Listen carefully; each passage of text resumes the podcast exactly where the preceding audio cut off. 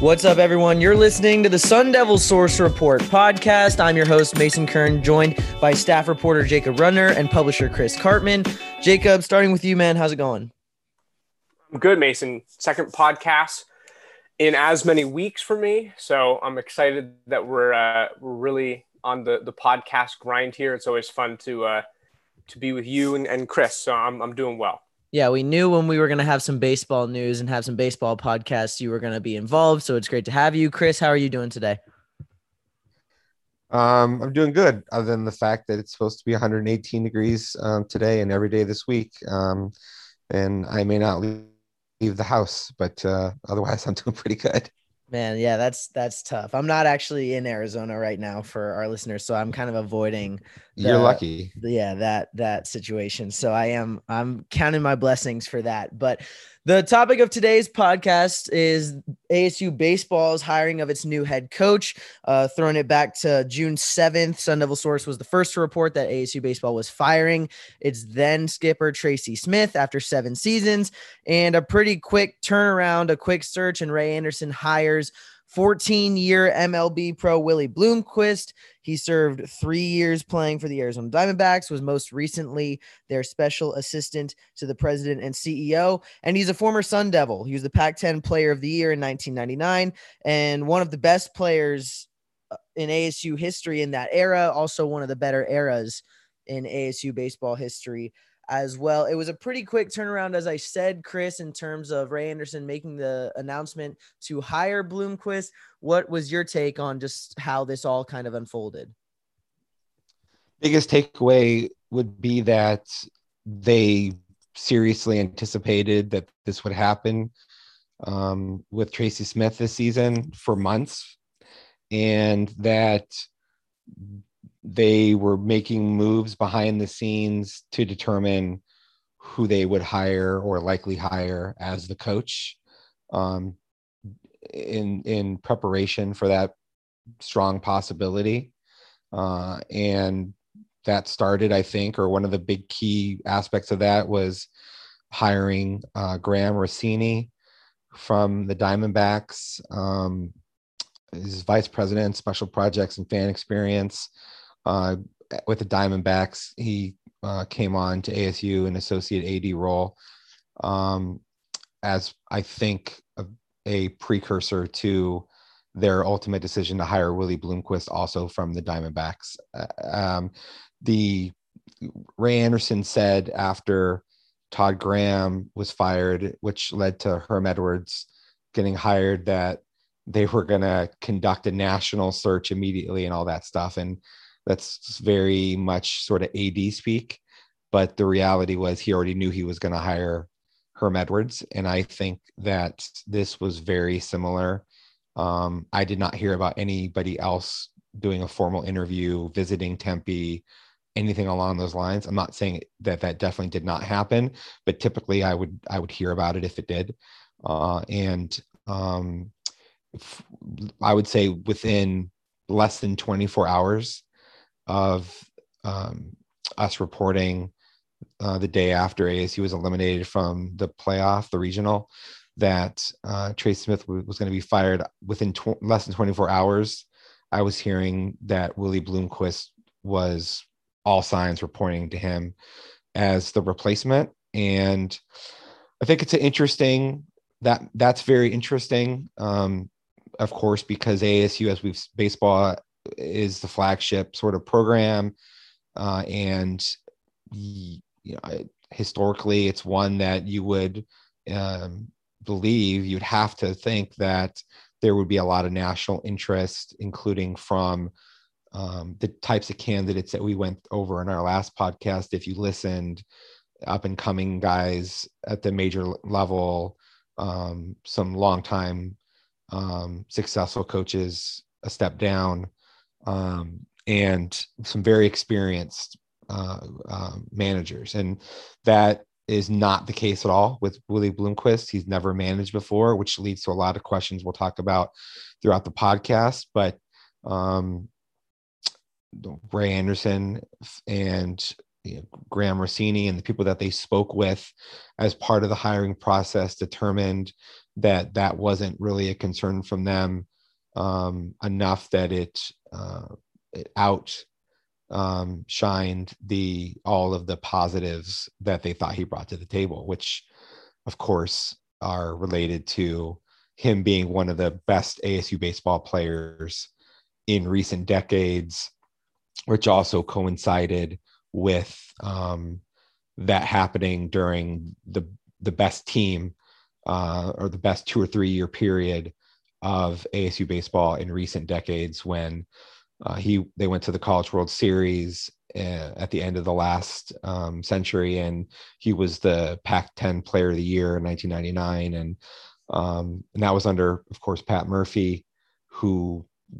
that was the last time that ASU baseball really was uh, operating at a super high level, and so that those all of those uh, uh, aspects plus his 14 year of course uh, major league baseball career um, and you know kind of his experiences in, to- in totality contributed to the decision. And um, Rudner, what do you think? Yeah i mean i think you hit on a lot of the uh, the, the most important notes with this whole thing. I would add though that one thing that he also does not have experience in, and we'll get into this as well, is that he he also has never recruited as a byproduct of having never coached before. And and you know that you may hear that and go, that's obvious when you hear that he's never had coaching experience. But the, the reality is is that in baseball, recruiting is different than in some other sports in that you're looking for commitments from guys who are eight years out from college. You, you'll see guys right now committing who are class of 2026 guys. And so recruiting is kind of a different beast when it comes to college baseball. And Willie doesn't have experience in that regard, and, and neither does his now bench coach, Mike Goff. So uh, I think these are all things that we'll, we'll get into more later on in the podcast. But like I said before, I think Chris really hits on all of the uh, important notes, and uh, we can, pr- can probably just keep going here, and uh, we'll, we'll get more into all those details that Chris just mentioned in a bit. So Jacob, I was gonna ask in terms of again the quick turnaround. Ray makes the announcement. What were some of the main points that Ray Anderson hit on in his introduction of Willie Bloomquist that were also some of your major takeaways? Yeah, I, I think the way that he opened his press conference when he was introducing Willie Bloomquist was perhaps the most interesting thing. And he said that in order to get ASU baseball back to where it needs to be in terms of his expectations and the fans' expectations, he needed to give it back to somebody who knew the program and had seen success as a member of the program. And for those reasons, they had determined, and whether this was, you know, before they had actually fired Tracy Smith or not, like Chris said, uh, we're, we're not 100% sure, though likely they did determine this, uh, that it's Willie Bloomquist. And you know, like Chris said, Willie is one of the best players in ASU recent history, if not really going back to, to the beginning of the program. He's a 394 hitter, uh, was a third round pick, and then went on to have a very successful Major League Baseball career. So uh, this is a guy who really knows baseball. And Ray Anderson hit on that in several different ways throughout his press conference. And he basically said that, uh, you know, when asked if the coaching experience and lack thereof was a problem, he pretty much said no because he knows how to win. And he you know was at ASU during one of the most successful eras of the of the program. And one thing that he didn't really hit on during his press conference that I think was kind of implied is that Willie also played when he was here or at ASU excuse me uh, under one of if not the best coaches in Sun Devil history regardless of sport. And that's Pat Murphy uh, you know, winningest head coach in, in baseball history. So he's a guy who was just, you know, phenomenal at what he did. And Willie got to see firsthand how Pat Murphy ran things. And he said, Willie did throughout his press conference, that that is a big thing for him. And Pat continues to be a mentor. And I think that that was a thing also that ASU likely considered. It's that not only did Willie Bloomquist play at ASU, you know, know how to win, uh, had tremendous success as a college player, but he played and did all of that under somebody who was absolutely phenomenal at his job. Chris, do you have similar takeaways or anything to add? Yeah, I thought it was it was um, a, a Ray Anderson very much was you can tell he's trying to sort of win with ASU fans. And uh, the you know it's like the saying win the press conference. You know maybe that's sort of a little bit unfair characterization to say it like that but I, I do think that there have been for a very long time now a decade of not advancing to the super regional round or beyond it for asu has led to this really frustrated um, and in some respects checked out asu fan base who had just grown so tired of Tracy Smith and not having the type of success that the program has had historically that I think Ray Anderson wanted to inject um, to the best degree that he could uh, some sort of a juice into the fan base that would re, that would invigorate and bring back sort of that emotion that people had about ASU baseball in a more glorious period. Um, and so, you know, that the intro that Jacob talked about there, that Anderson said, it, I think everything was designed to do that. You know, it, and, you know, there's a lot of people who are really sort of wonky baseball folks who will say, and I'm, you know, not a wonky baseball person, but I will say, I can't evaluate somebody as a manager who has never managed before. Not only am I not able to do that, nobody is able to actually do that. It's speculative. It is a it is a, a, a gamble to think that someone's apparently, you know, demonstrated high b- baseball IQ from a player will translate to them being a good coach. That is, of course, not always the case. That may often be the case, may be the case with Bloomquist, but it's to be determined. And um, I think I, I, I just think that the um, on the flip side to this is something that I strongly also believe, which is that market specific knowledge for any coach in any school, any sport has a lot of value, meaning that uh, when somebody comes into ASU who um, has never been at the school, never coached at the school, doesn't understand the recruiting landscape, the the fan uh, alumni sentiment, um, the facilities, the everything.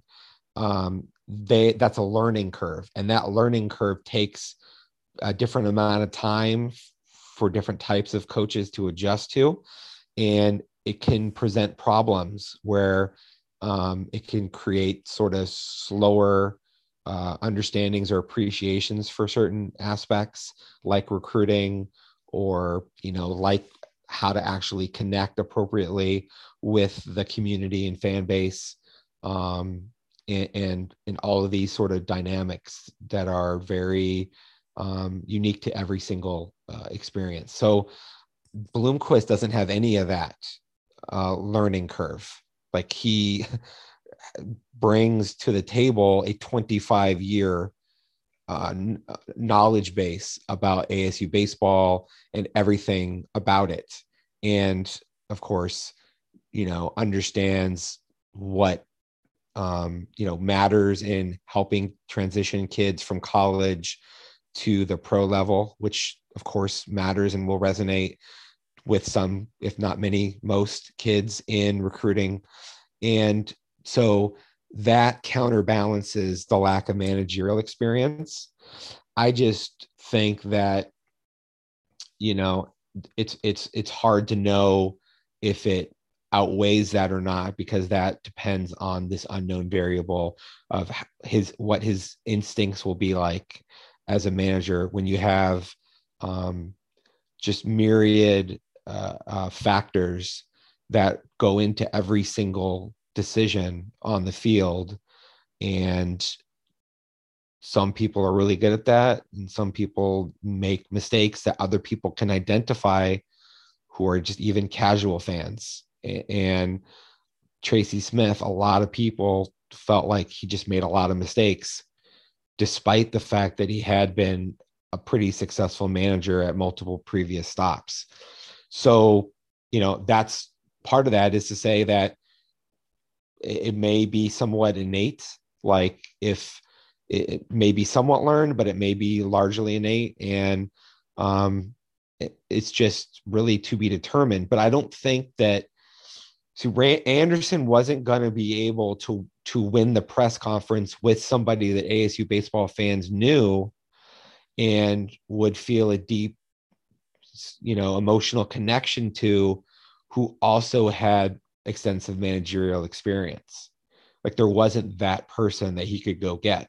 So he either was going to hire somebody who didn't have much, if any, connection to ASU and wouldn't have the market specific knowledge and understanding to hit the ground running in those areas, or he was going to hire, you know, someone who had those things but no managerial experience. So he, this is the route he decided to go. Um, I think there's a lot of fans who are super excited about that because of Bloomquist's background and what he meant to ASU baseball and what they think he'll be able to tap into to bring back from that Pat Murphy era.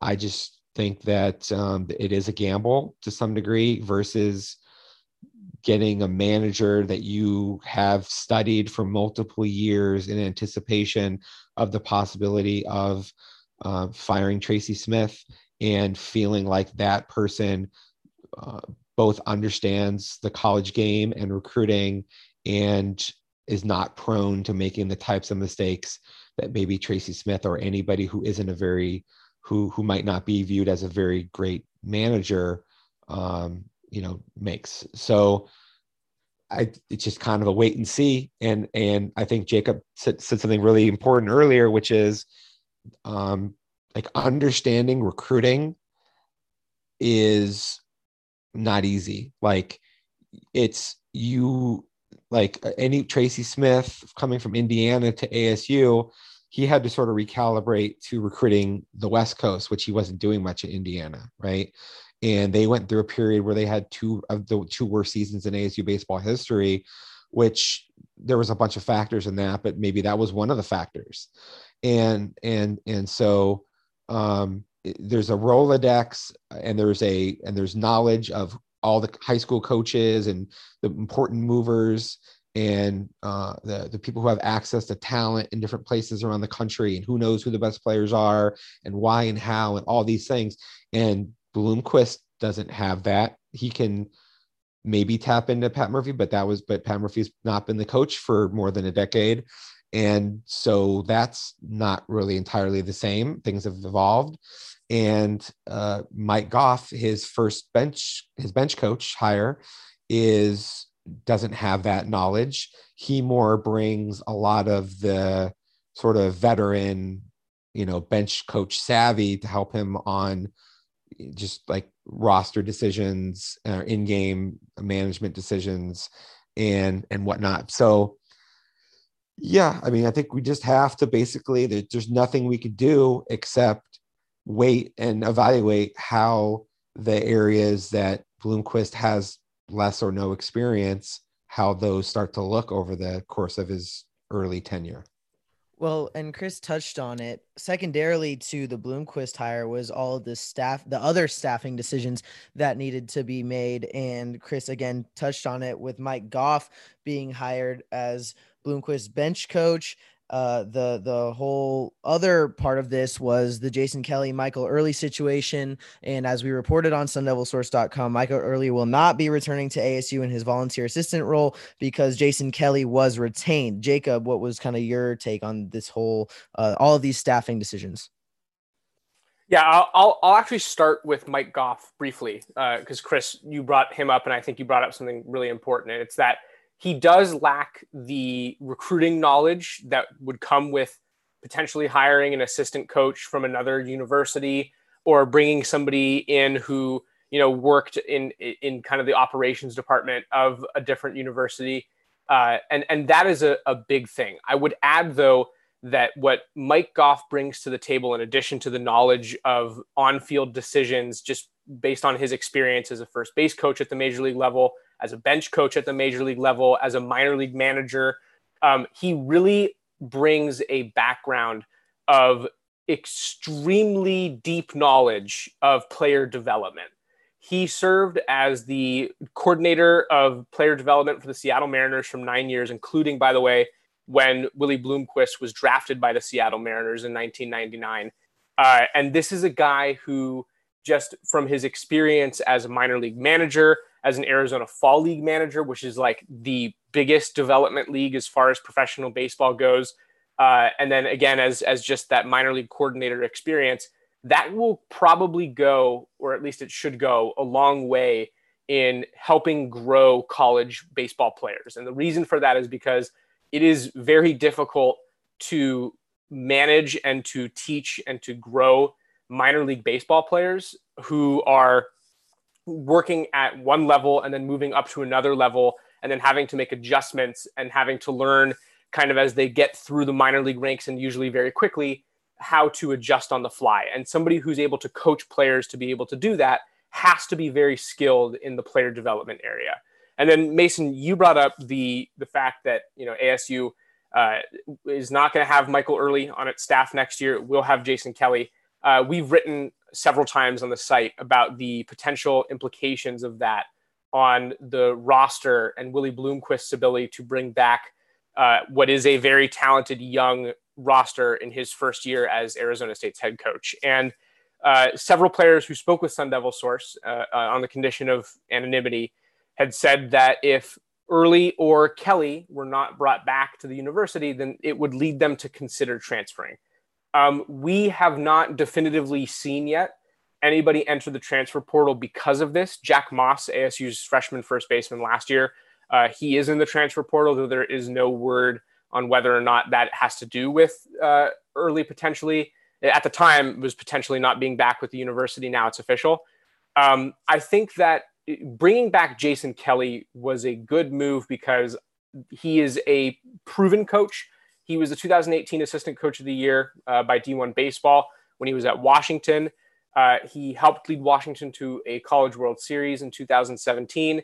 Uh, it's a, he has vast experience in terms of assistant coaching and recruiting. So he really is the only guy on Bloomquist's staff who's going to be able to bring that part of it to the table.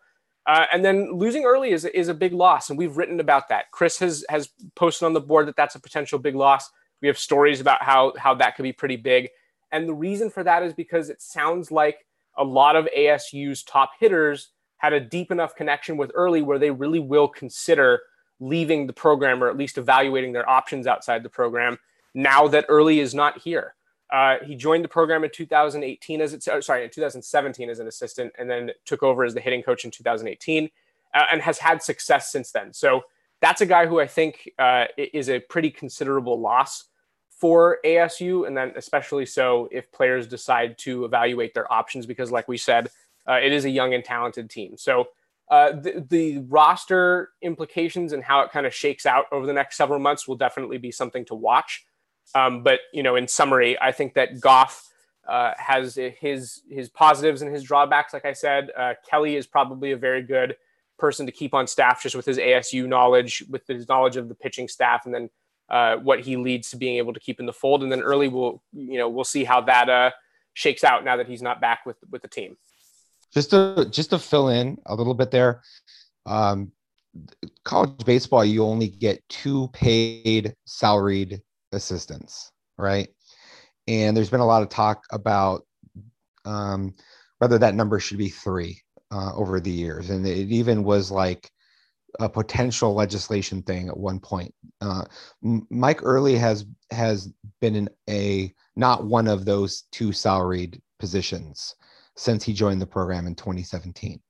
So, um, what what coaches have to decide is if you're going to have a, a, a bench coach um, who can also skill develop as a Mike Goff, you know, can has a good reputation for being able to do.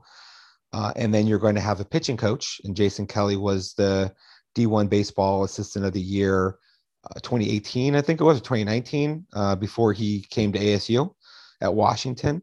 Um, then the, you, any other assistant is going to have to be a quote unquote volunteer assistant, which Earley was, meaning that puts a lot of strain on financially on your the family. You know, he's got you know kids and all that stuff. So um, when you have a, a coaching transition and the new coach being Bloomquist in this case um, has a pitching coach and then he hires another coach um, it, it to me very clearly means that he, he would have had to continue in an unsalaried capacity for additional years had he chosen to remain at ASU. And, um, you know, he's to get probably opportunities, salaried opportunities elsewhere. I actually spoke with him um, uh, and he was uh, you know after we reported that he said he would not be back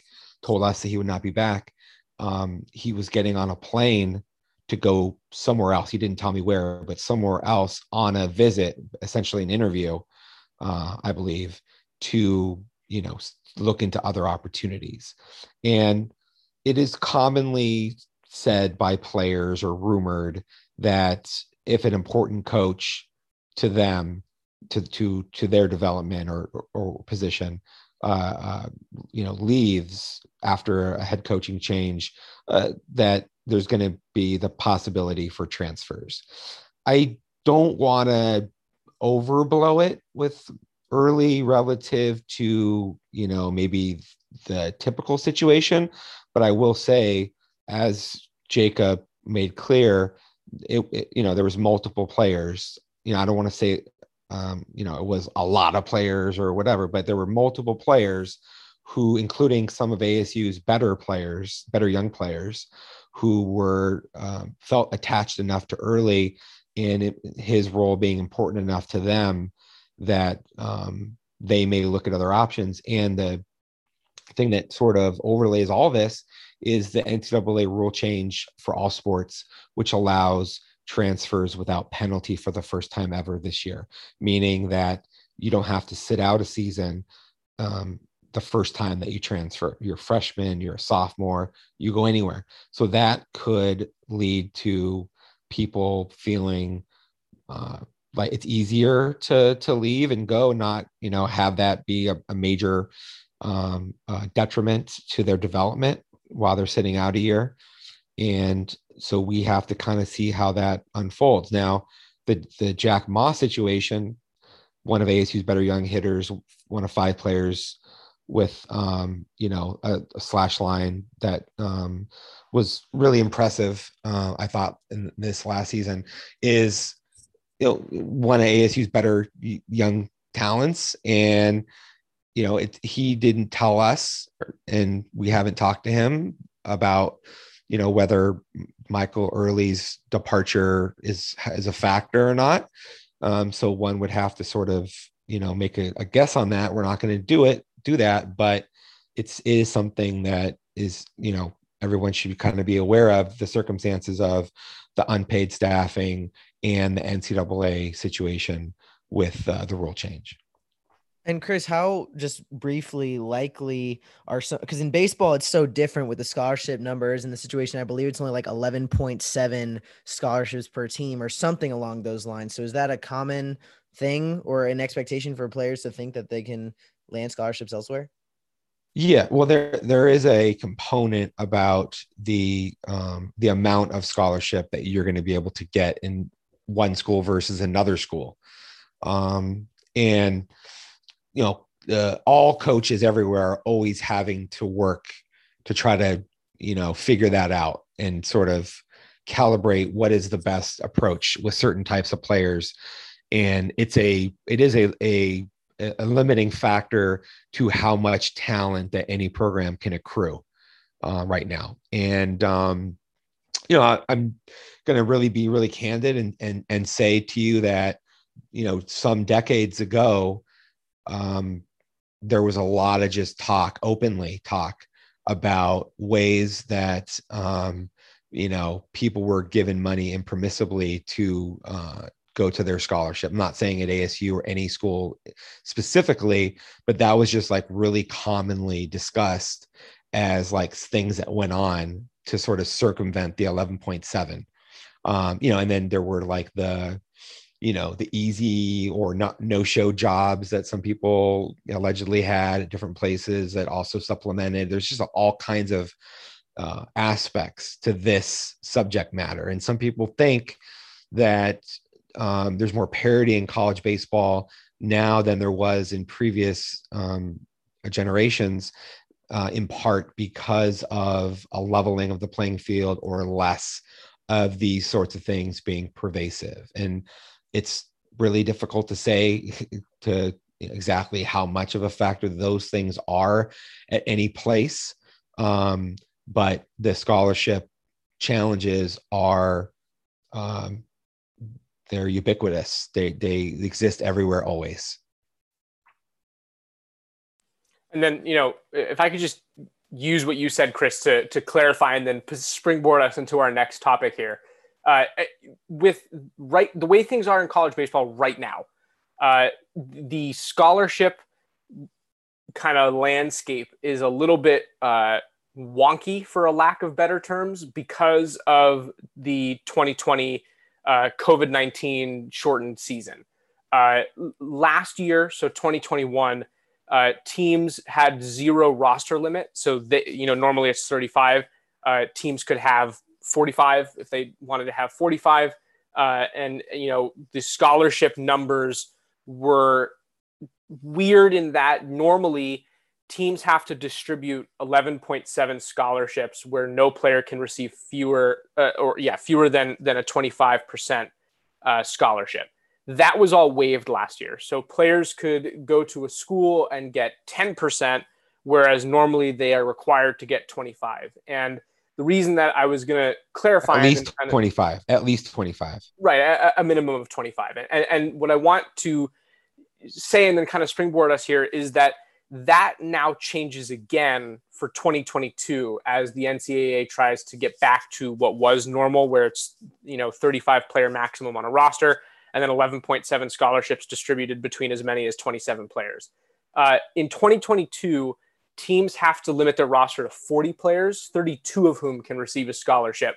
Uh, the 25% minimum for those scholarships is still waived. And the reason that that's important is because Willie Bloomquist will have to now start evaluating where his roster is at. And that is, you know, evaluation obviously of who might transfer just because of the coaching changes uh, versus who might stay. And then among those players, who he feels deserves to be on scholarship based on performance or whatever it is he's using as criteria to determine those things.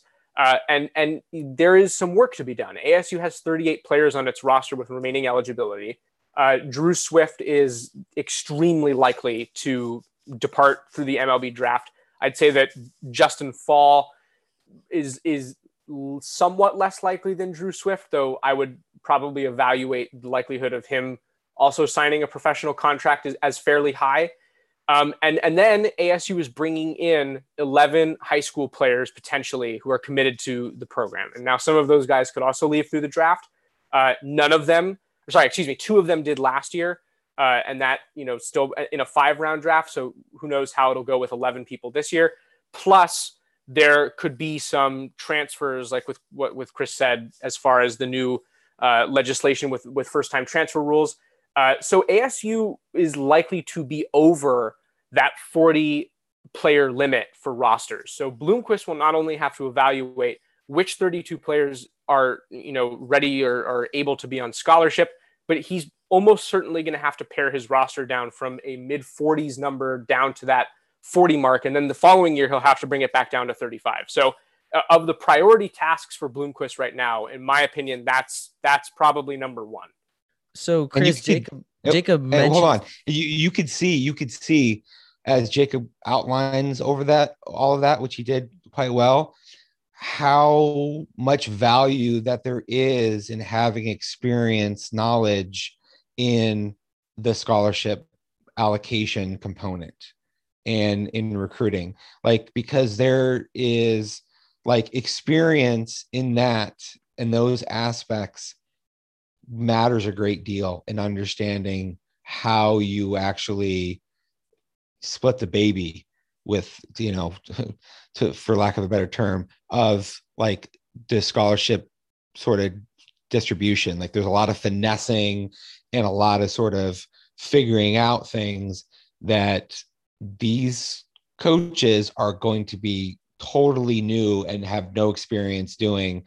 And that's one of the areas where they do have a pretty steep learning curve that it is going to have to sort of get figured out in a more difficult time than ordinarily would be the case given these um, unique time challenges of the COVID thing. Right. So, Jacob, in terms of the overall scope of the hire, and obviously you outlined some of the priority tasks in 2022 and beyond as we look ahead, what are just your overall impressions of ASU's hire of Willie Bloomquist? Yeah, I mean, I think first and foremost, there are a, lot of things that he and Mike Goff are going to have to learn uh, and very quickly in order to be successful. And that is evaluating players at the college level, uh, distributing scholarships, like Chris said. Uh, recruiting, like we've outlined throughout this podcast, is going to be extremely important and something that they're going to have to learn to do at a high level very quickly uh, if they want to maintain the uh, you know the expectations if they want to meet them uh, and, and by the way, those expectations, like Ray Anderson has said several times in no uncertain terms, is a top three finish in the Pac 12 and top 15 rank uh, nationally. And if ASU, if Willie Bloomquist wants to hit those, those marks, uh, recruiting, roster management, and, and just kind of the whole in game flow, uh, game management are three things that are probably fairly difficult to learn, but things that he's going to have to be very good at very quickly if he wants to be successful fast at ASU. Um, that being said, I think that Willie Bloomquist brings an immense amount of baseball knowledge uh, from the college ranks where he was extremely successful to the minor league ranks where he was obviously extremely successful because you have to be to go on to play in the majors. And then at the major league level to last 14 years is extremely impressive. Um, and you know then he goes on to work in a major league front office. So uh, I would say that with the learning th- the things that he has to learn in mind, I think that this is a hire where they've brought in a ton of baseball knowledge and a guy who knows how to be successful at every level in baseball, and that's important. And it's so important that you know when we spoke with some ASU players, and like Chris said, it wasn't. We're not saying it's a ton of ASU players, but the ones who we did speak to after Tracy was fired, uh, they also said that one thing that the school should look for is somebody who has been successful throughout baseball at every level because that's a person who they can get behind and who will be able to teach them how to do the same thing.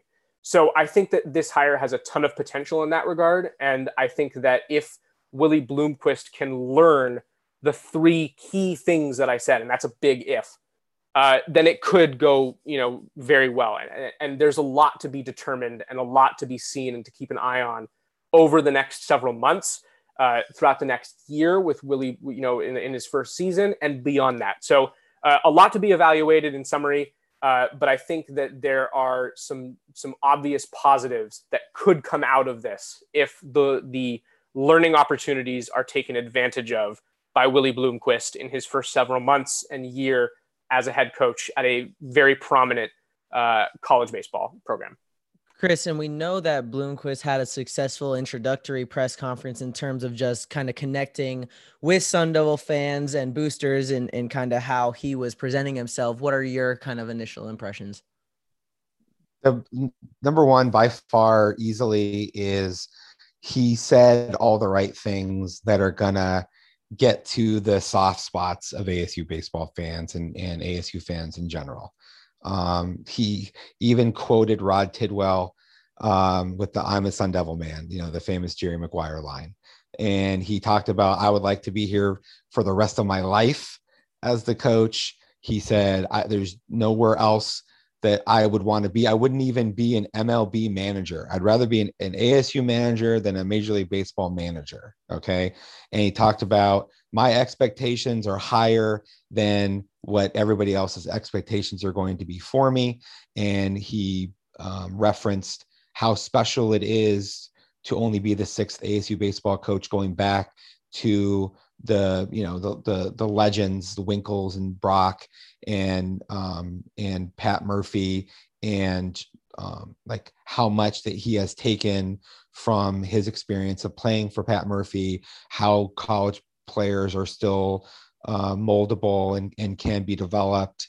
Um and so just that all of that stuff is this is what is going to make ASU fans feel really good about this probably for the next couple of years at least as they get a sense about how good of an actual manager and recruiter and everything else that he is. And then i would say um, even though he doesn't have the recruiting experience or the scholarship management experience and these other things um, he's going to be able to sell quite easily to recruits hey i can help you get to the majors and have a long career once you get there. And and he has clearly shown the ability to um, to have staying power and to navigate relationships and understand like what it's like in the clubhouse at all different types of teams and places. And so there's a lot of value in a lot of these areas.